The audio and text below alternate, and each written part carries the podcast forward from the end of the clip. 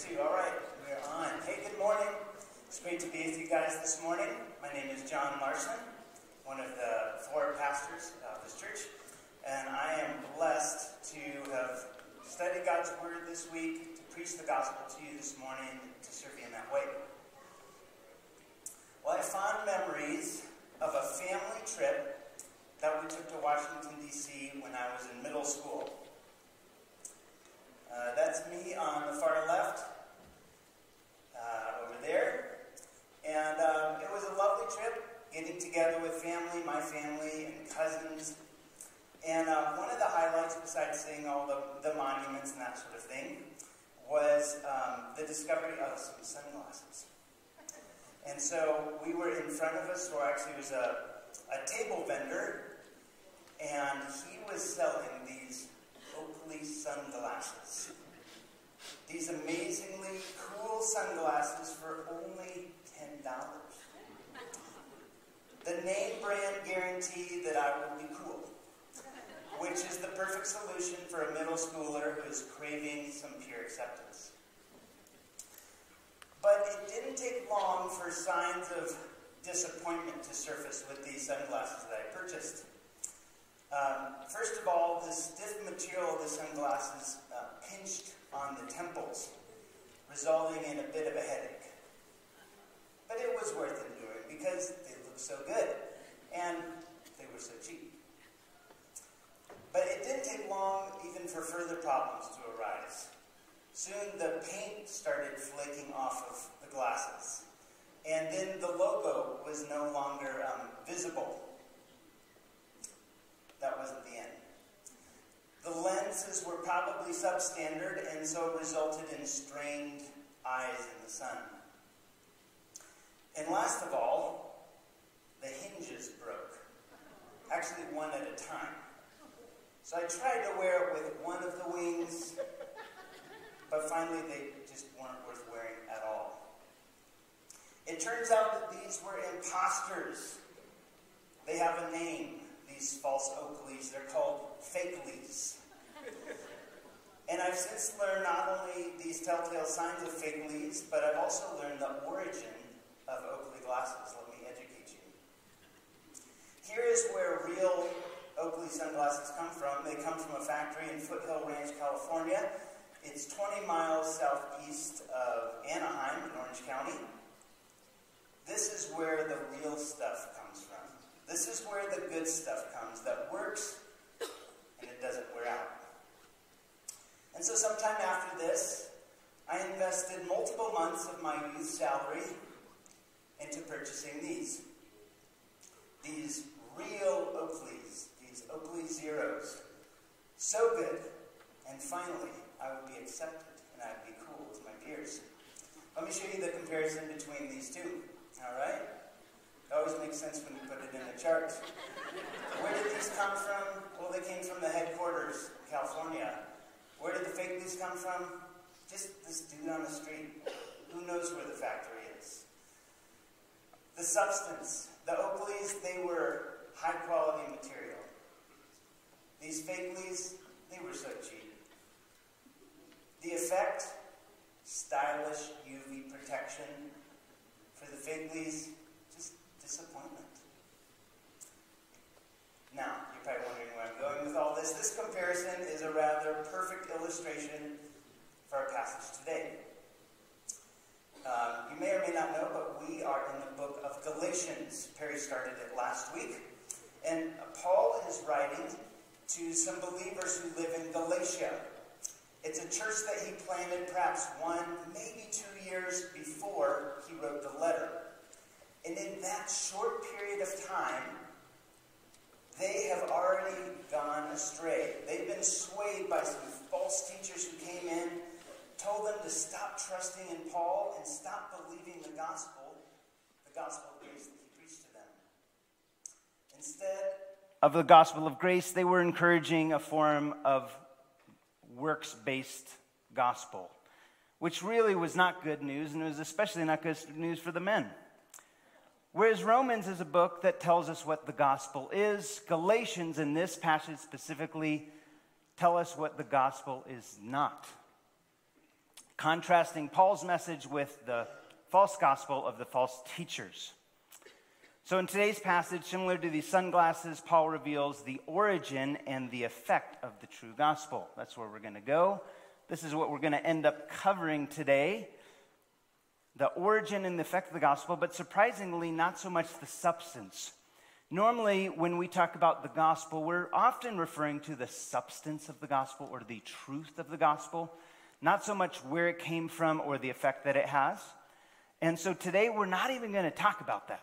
We're not, there's nothing in the passage that mentions um, Christ crucified for sinners or that it's by grace through faith, not by works. That's not, that's not in the passage.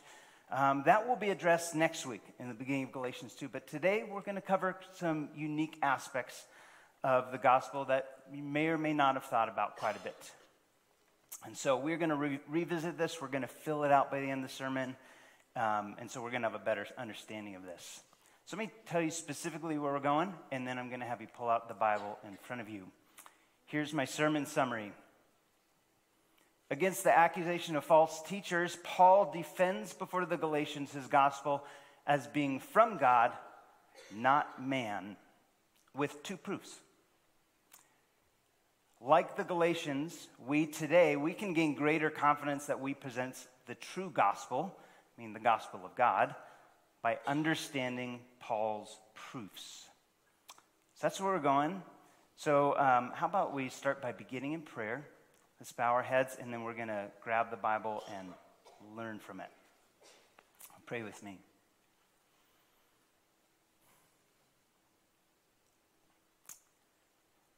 God Almighty, we recognize you here.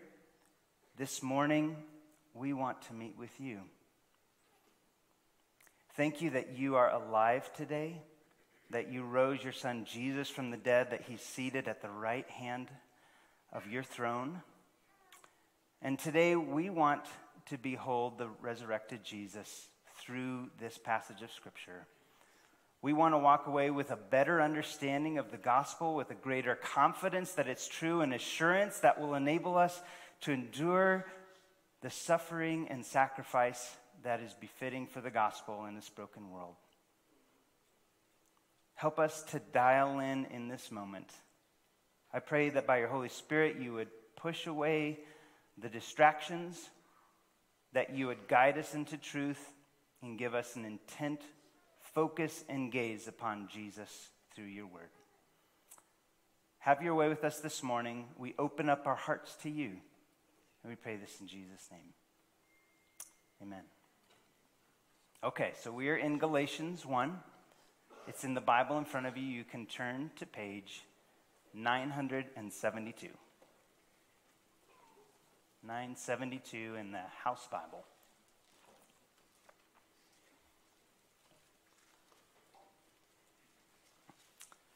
And starting in verse 11, let's read the whole passage. For I would have you know, brothers, that the gospel that was preached by me is not man's gospel. For I did not receive it from any man, nor was I taught it but I received it through a revelation of Jesus Christ. For you have heard of my former way of life, uh, former life in Judaism, how I persecuted the church of God violently and tried to destroy it. And I was advancing in Judaism beyond many of my own age among my people. So extremely zealous was I for the traditions of my fathers. But when he who set me apart before I was born, and who called me by his grace, was pleased to reveal his Son to me in order that I might preach him among the Gentiles, I did not immediately consult with anyone, nor did I go up to Jerusalem to those who were apostles before me. But I went into Arabia and returned again to Damascus. Then, after three years, I went up to Jerusalem to visit Cephas, that's Peter, by the way, and remained with him 15 days. But I saw none of the other apostles except James, the Lord's brother. In what I'm writing to you, before God, I do not lie. Then I went into the regions of Syria and Cilicia, and I was still unknown in person to the churches of Judea that are in Christ. The only we're hearing it said, He who used to persecute us is now preaching the faith he once tried to destroy. And they glorify God because of me. This is God's word. By way of heads up, we're going to break this passage into five chunks today.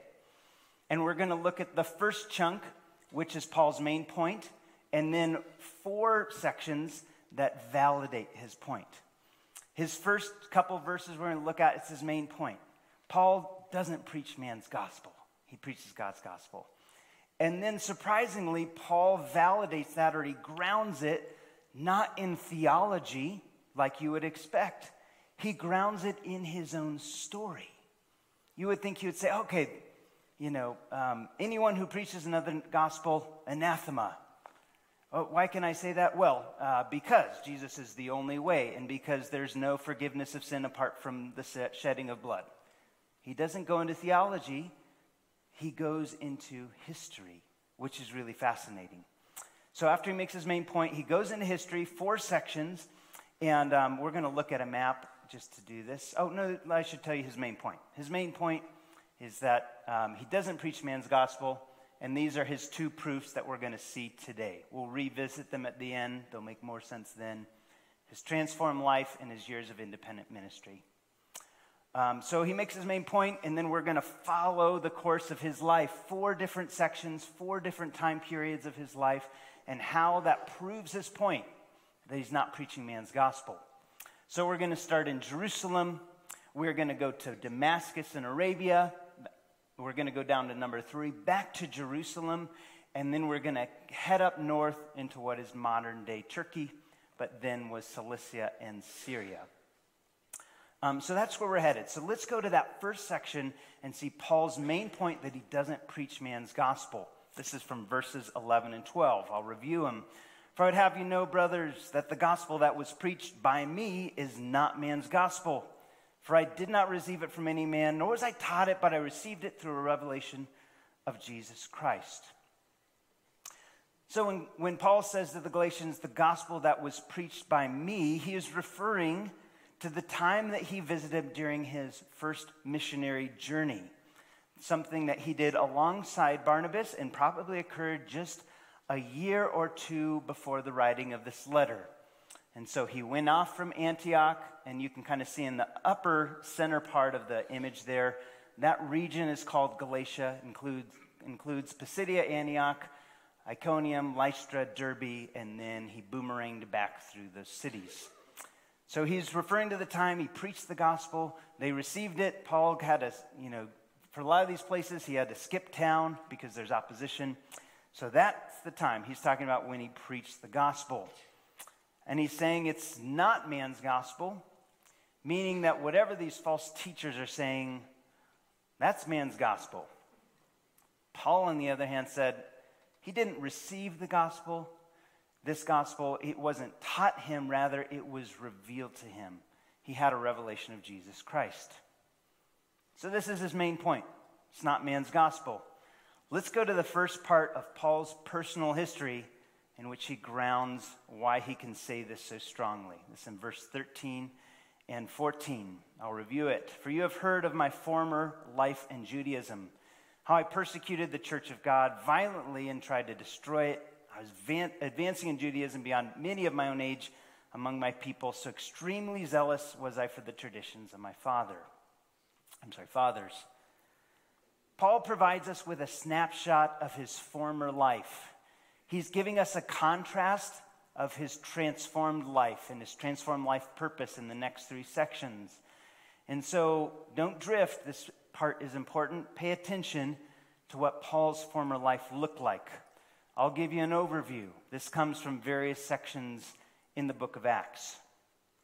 So, though Paul was um, he was born in Tarsus, which is up in Cilicia. We'll see that on the map a little bit. Um, he actually grew up um, in Jerusalem. And he was taught by a famous rabbi named Gamaliel.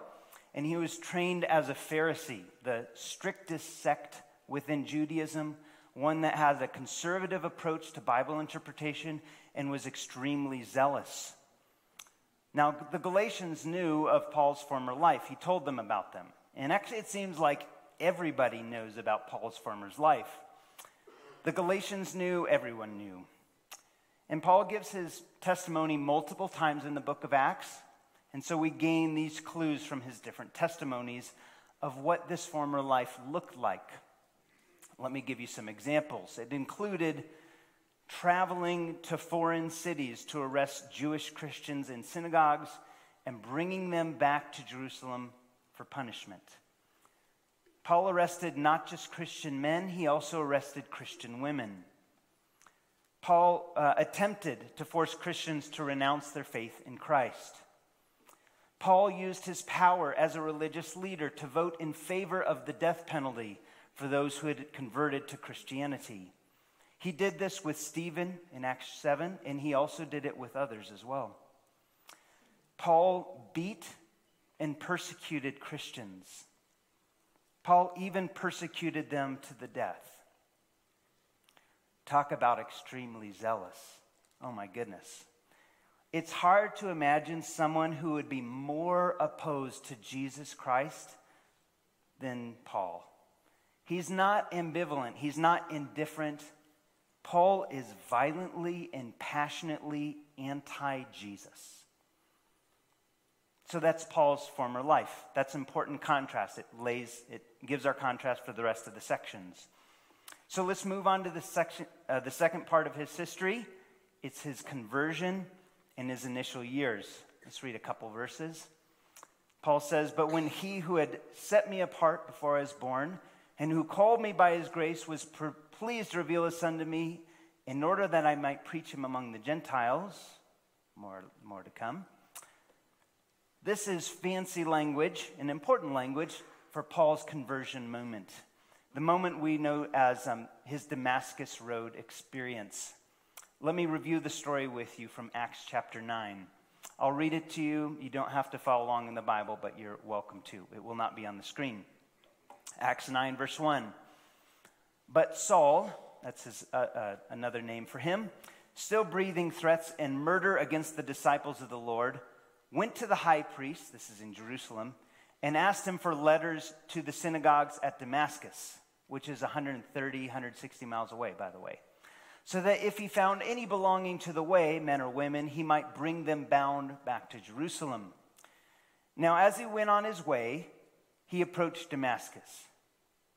And suddenly, a light from heaven shone around him. And falling to the ground, he heard a voice saying to him, Saul, Saul, why are you persecuting me?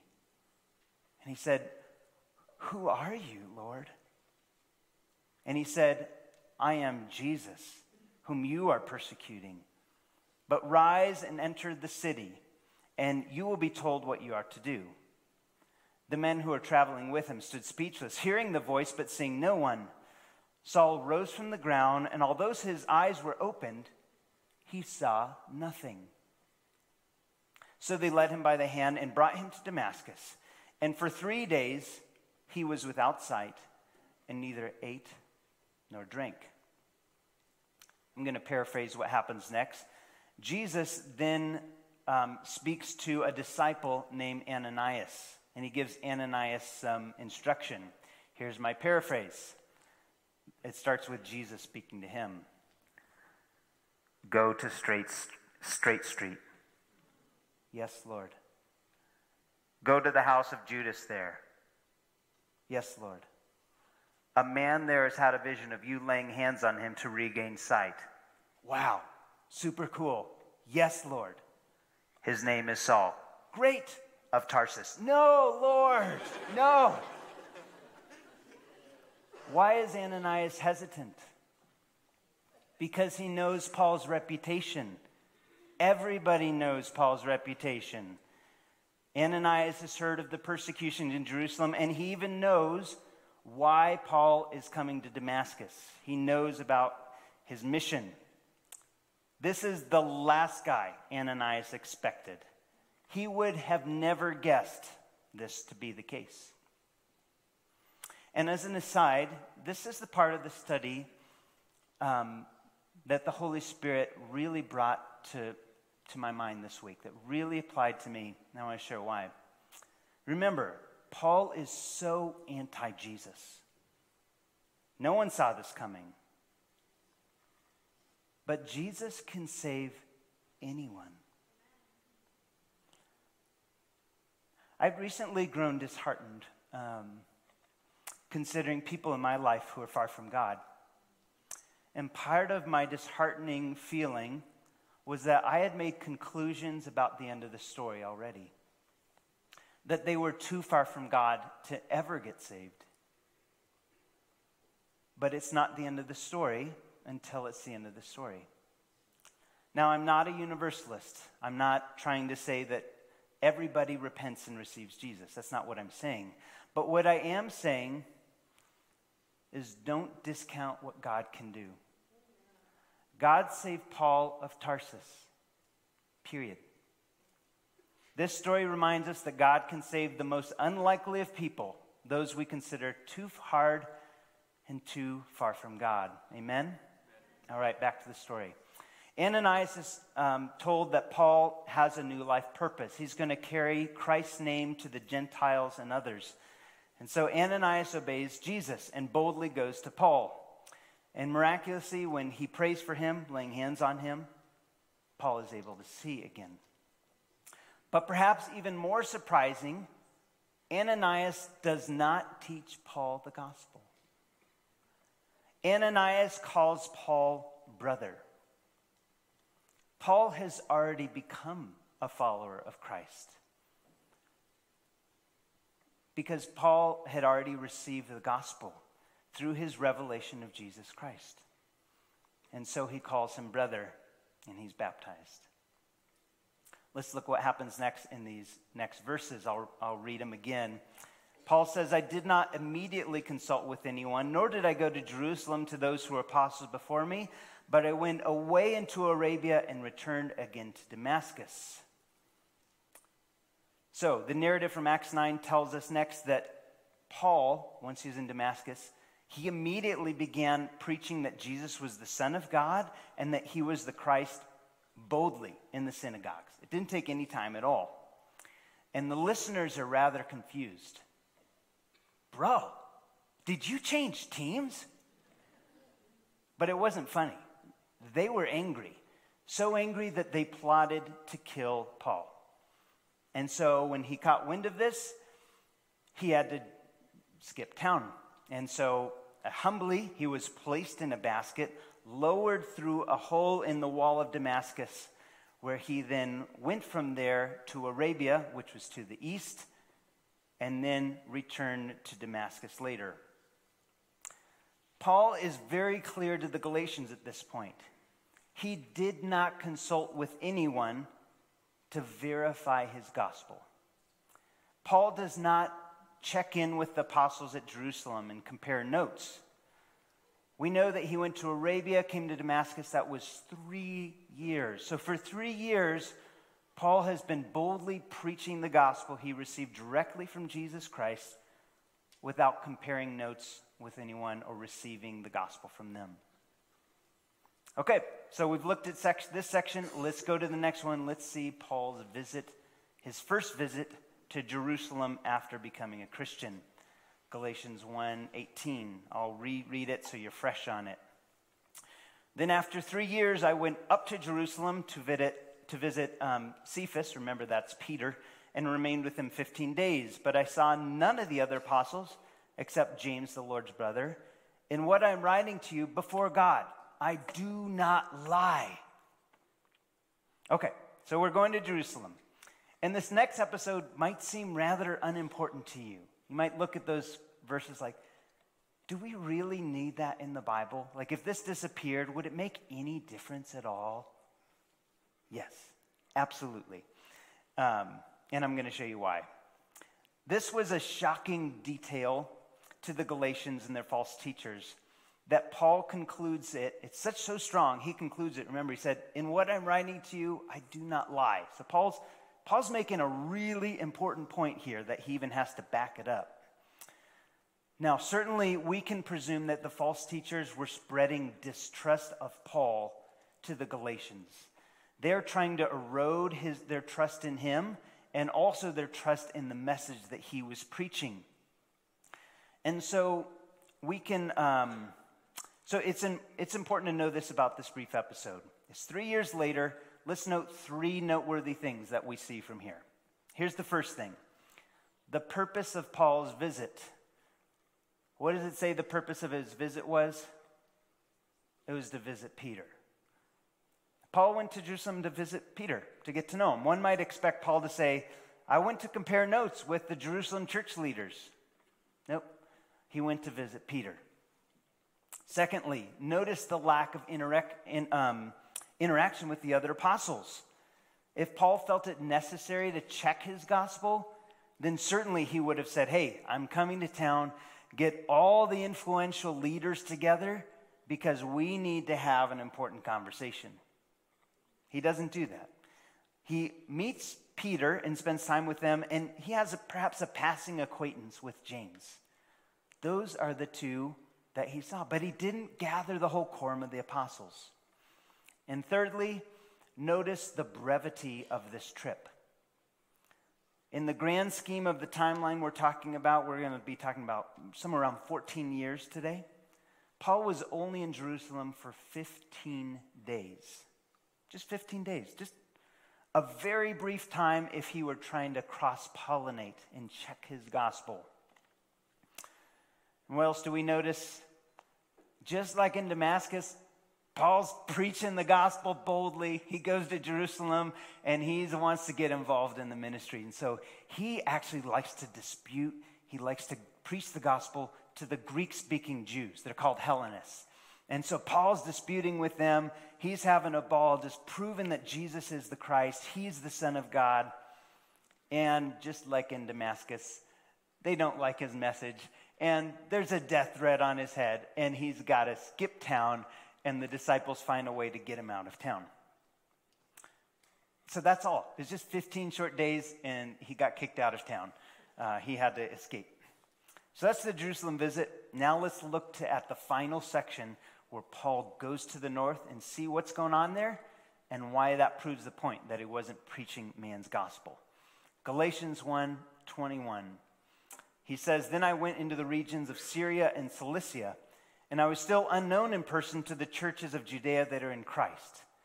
They only were hearing it said, He who used to persecute us is now preaching the faith he once tried to destroy. And they glorified God because of me. So let's look at that map to better understand this, to make sure we know this. So Paul was down here in the lower part. Let's see if this works. Yes, awesome. He was down here in Jerusalem, and then they have him skip down town, and he heads up here to these two regions up to the north. Um, and this next period of time is much longer 15 days in Jerusalem. Now we're talking about eight years spent up here in the north. Paul says that he went to Syria and Cilicia. These are two different regions that are in modern day Turkey. And Paul actually went to Cilicia first and to Syria second, but he likely says Syria first because there's more prominent uh, ministry that occurred there. So, Paul returns to his birthplace of Tarsus, his hometown in um, Cilicia, and he's still continuing preaching the gospel. He's just not getting killed for doing it. Um, and during this time, happening in parallel, something else happens. Some unnamed dudes, some believers, travel to the city of Antioch. That's in Syria, that's over here. And um, not connected with Paul, not connected to the Jerusalem apostles. They arrive in Antioch and they start preaching the gospel, specifically to, um, to Greek speaking Jews, so to the Hellenists. And oh my goodness, God just opens up a door for the gospel to go bananas. It is just people are getting saved left and right, and it's more than they can handle. And so word reaches the apostles down in Jerusalem. They hear about it, and they think, man, we've got to do something about this. So they choose a man named Barnabas. Barnabas was a good man, he was filled with the Holy Spirit. And so they said, Barnabas, go up to Antioch and help figure out what's going on, and we need you to bring some oversight to this just exploding church plant in Antioch. So Barnabas heads up to Antioch from Jerusalem. It's quite a journey. And he gets there and he is just thrilled. He is so encouraged seeing what God is doing there. And, um, and he just tells them, hey, guys, stick with the faith. Like, stay true to Jesus Christ. Don't abandon him. Um, let's keep this thing going. And, um, and he does that, and then more people get saved. It's kind of nuts. And so Barnabas has a, a good problem on his hand. He's got way too many people to care for brand new believers and lost people to reach with the gospel. And so he, you know, he, I'm just imagining him thinking and praying, man, what am I going to do about this? I need some help. I need somebody who grew up as a Jew, somebody who's become a believer, somebody who would be good at reasoning and reaching these Greek speaking Jews. Man, who could? Paul. I need Paul. That's exactly who I need. And so he journeys from Antioch to Tarsus. That's a bit of a journey, too. And somehow in this city of Tarsus, he's got to find Paul. And he manages to find Paul. He presents his proposal come to Antioch. I need you um, as a gospel partner. And so uh, Paul agrees. And he joins him, and they go over there. Um, they go over there to Jerusalem. And man, they are just hitting it off. They're like Batman and Robin, gospel partners, just going nuts with the gospel. And Paul gets there, and more people keep getting saved. And they're having to care for the new believers and bring structure and order and oversight to this growing church. And they're just having a blast doing ministry, you know? Um, and then, so, and then after this, there's a famine in Jerusalem, so Barnabas and Paul um, return there. They bring money that they've collected to bring to um, the believers in, in Jerusalem there, the Jewish believers. And that will actually be next week's passage. Paul's second visit to Jerusalem, Galatians 2. What will happen when Paul returns to Jerusalem for the second visit? Bum, bum, bum. Come out, come next week, and you can find out when Aaron preaches it. But let's notice what Paul goes on to say in Galatians 1. And he's actually, he's up here, but he's talking about another church. He says this, and I was still unknown um, in person to the churches of Judea that are in Christ. It's been at this point maybe 11, 12 years since Paul's Damascus conversion moment of Jesus. And the growing church congregation of Jerusalem and nearby, that's what it means when it says the Judean church, they've never met this guy. They've never been in the same room having a church gathering, hearing him, hearing him preach, breaking bread together. That's never happened. It's totally fascinating. And Paul's been doing ministry this whole time in parallel without ever cross pollinating his gospel. And it says this they were only hearing it said, He who used to persecute us is now preaching the faith he once tried to destroy. And this is really cool. Paul is hundreds of miles away from them. He's hundreds of miles away, and they know two things about Paul. For one, he's preaching. Remember, Paul's preaching everywhere he goes. He's always boldly preaching Christ as the Son of God and the Christ. But they're also learning that his whole way of life has changed. He's gone from being a persecutor of Christianity to being a preacher of Christianity. So even though they're hundreds of miles away, they know what Paul's doing. He's preaching Christ. But secondly, notice that they identify that he's preaching their same gospel. Why do I say that? Where does it say it in the text? Notice those words preaching the faith he once tried to destroy. So, whatever Paul was preaching and whatever was preached in Jerusalem for the early church, they said these are the same. Apples to apples, Paul's doing the same thing, even though he didn't receive his gospel from men. And then finally, they glorified God because of me. They're so grateful about the report. They glorified God because of Paul's conversion. And this verse is such an understatement. Imagine the elation that would break out in this church when they hear that this violent persecutor, their worst opponent, has now turned to their side. Jesus, their worst opponent, is now on their side. Paul's changed teams. He's gone from their intimidating opponent to their strong teammate. Oh man, they must have been so thrilled with the sense that God was real. God was working in their day, in their life. So, now that we've covered this passage, let's review it and remember our whole point was to prove Paul's point. Remember what it was? Paul had two proofs that he wasn't preaching man's gospel. Here's the summary his transformed life pur- purpose from persecutor to preacher, and his years of ministry independent of the Jerusalem church. I'll show it to you really quickly on the map. So remember, back, um, back in the first part, his transformed life purpose, when he's in Damascus, he starts preaching right away, even though he's threatened with death. While he was in Galatia, remember, he had years of um, ministry, and yet he hadn't consulted with the Jerusalem apostles. Let's look at the next place. He went to Jerusalem. What's he doing? He's boldly preaching the gospel, even though he's threatened with death. And what else?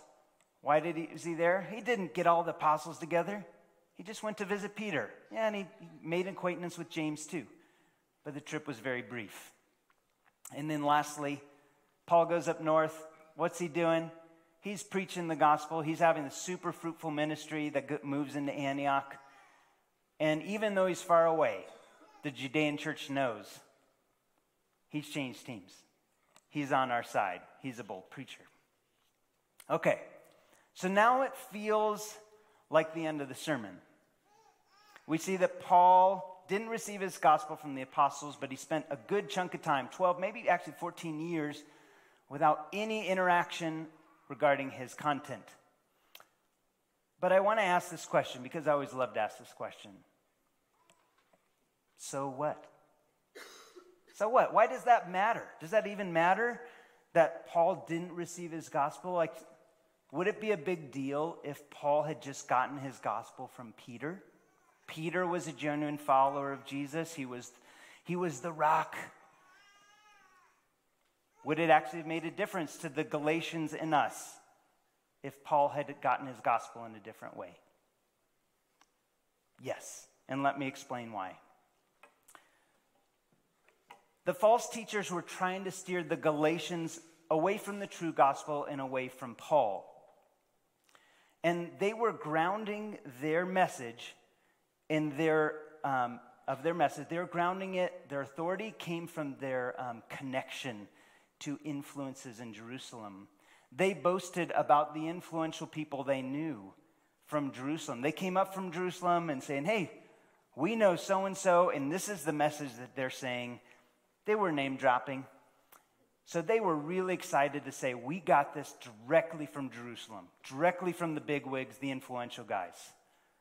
But Paul, on the other hand, he surprisingly makes the opposite point. He shows how little interaction he had with the Jerusalem leaders, anyone influential there. Why does Paul do that? Why does Paul downplay his connections? Here's the reason why Paul's authority of his message doesn't lie in the authority of the people in Jerusalem. He doesn't need to mention them. His authority comes from the person he heard it from the resurrected Jesus Christ. You can't get any higher than that. And so Paul downplays his connections in Jerusalem so that he can magnify the fact that he got it directly from Jesus Christ, and that is the final authority. Isn't that neat? Now, how does this matter to us today? All this Bible talk, does this really make a difference for us? Now, I said before, this passage is intended to increase, increase our confidence that today you and I have the true gospel, something you can bank your life and your eternity on, that it's absolutely true. Here's how this makes a difference for us today. In both Jewish law and in modern law, a strong case is built by having multiple corroborating witnesses.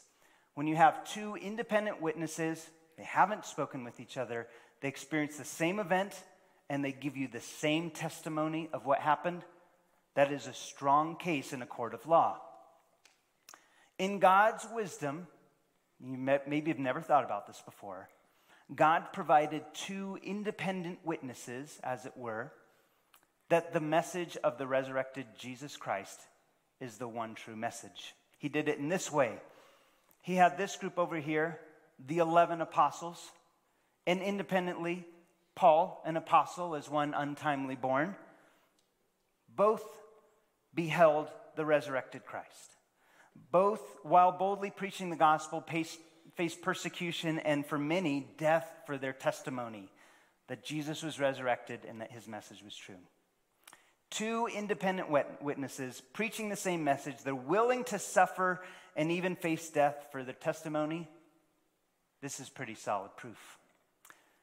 I like how 17th century theologian and mathematician Blaise Pascal put it when he famously said this I believe witnesses who have their throats cut. This was the case for Paul and the apostles. All of them except John were put to death on account of their testimony that they saw the resurrected Christ, that his message was the real one. There is not a defensible explanation for the rapid spread of the gospel as well as its enduring existence today, apart from the fact that Paul and the Jerusalem apostles each saw the resurrected Jesus and gave their lives for the spread of his message. So, whether today you are a believer in Jesus or not, these proofs ought to increase your confidence that what we have today is the true gospel, not man's gospel. So, speaking of the true gospel, let's loop back to the beginning. Remember these? If your good news is flaking out, it's probably not the real deal. The good news is so good, it even rescues us from thinking that brand name sunglasses give us acceptance. And instead, it offers us a better acceptance, one we don't have to perform to get. Here's the chart I promised that we would fill out. We talked about the origin and the effect of the gospel. Let's go with those false teachers. We'll go backwards. The origin of their gospel, it's from man, it's not from God. The authority didn't rest with Jesus, the resurrected king. It, it, um, it was rooted in man, in some leader, some influential person. Paul, it came from God. He saw Jesus. Um, the effect, man, false gospels are so disappointing. They so overpromise and underdeliver. So Paul wanted to keep the Galatians from that. He wanted to rescue them from a horrible life now and from hell if they refused to receive the good gospel. Paul's gospel, in his life, it was a transformed life purpose. Notice that Paul didn't mention how much his morality changed. He didn't say, wow, man, I used to cuss all the time, and now I only cuss when it's like a really bad moment. he doesn't mention his morality in his testimony. He's emphasizing his total changed life purpose. I used to be anti Jesus. My goal was persecuting and killing Christians. Now I live to know Christ and to make him known. How about you? Is that your life purpose? To know Christ, to make him known at any cost? I didn't get to talk about this because it wasn't in the passage. Aaron and others will cover in subsequent weeks. But the content of the message, the false teachers were adding works to the gospel. Hey, you need to trust in God, but you also need to do these certain things. For Paul, his message was a message of grace. You receive the Lord Jesus by grace. You don't do anything to earn it, to deserve it, to add to it. It's completely Jesus, Him, and Him alone. Now, if you haven't received this gospel, I exhort you. You need to do so today. Its truthfulness, it's validated in history. Its origin is from God. Its message is one of grace. Its effect is not disappointment, but a transformed life purpose and eternal life. If this is something you want, you don't need to taint the message by cleaning up your life first and getting better first. Just come as you are, with nothing to impress God with. Just come with your trust. Decisively change what you think will get you to heaven, what life is about. You need to get rid of your ex good news, break up with it, and believe that Jesus will forgive you and save you and transform your life.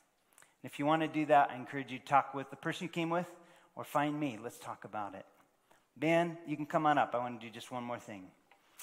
I want to give a couple questions for us today that are in the same um, theme as this message today.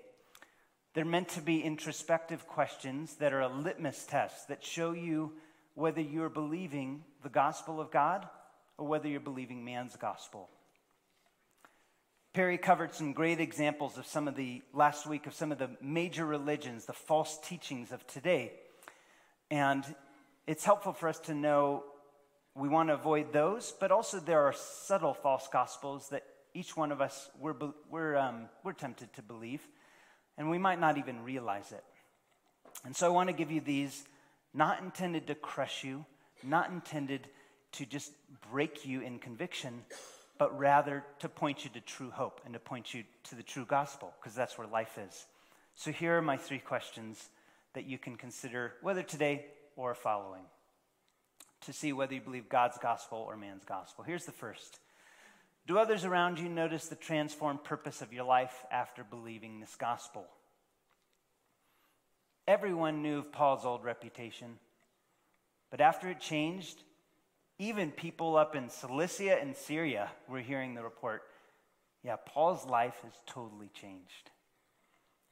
The same for your life. Maybe extended family, friends, neighbors, coworkers. Have they caught wind that your life purpose is to know Christ and to make him known?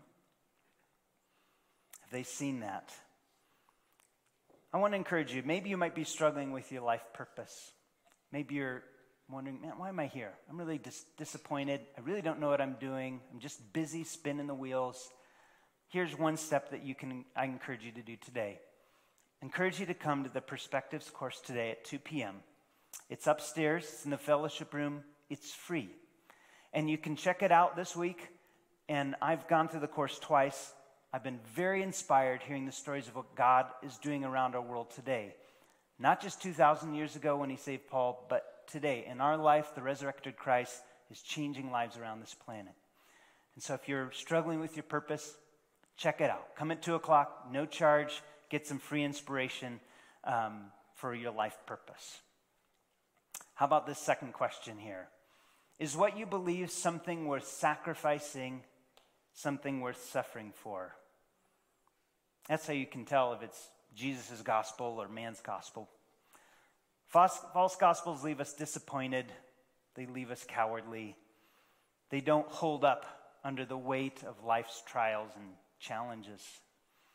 Only the true gospel gives us the motivation to make sacrificial life decisions for Jesus and his kingdom. Unpopular decisions that might cost you money, decisions that might cut into your time, your comfort, your safety, or your reputation. The true gospel is worth sacrificing and suffering for. Here's my last one. Do you believe God could save the most far from God loved one in your life? You remember this is a thing that the Holy Spirit hit me with this week and changed my thinking and brought hope. If you believe that, keep trusting, keep praying. The story's not over until the story's over and God saved Paul of Tarsus. So let's use this next song, this last song, as an extended meditation that the true gospel is something we're sacrificing for. We're going to sing these words together. For the cross of Christ I give, all for which I have to live. To my death, Lord, I would go to walk on this bloodstained road. So let's pray and sing. Oh, Lord Jesus, we're so grateful that you revealed yourself to Paul. We're so grateful that you gave us the real gospel, the one that can hold up under suffering and sacrifice. Help us as we sing this song. We just invite you to guide our thoughts in how you want us to take in this gospel message, how you want us to walk away different and apply it. And so, meet us in this time, we pray in Jesus' name. Amen.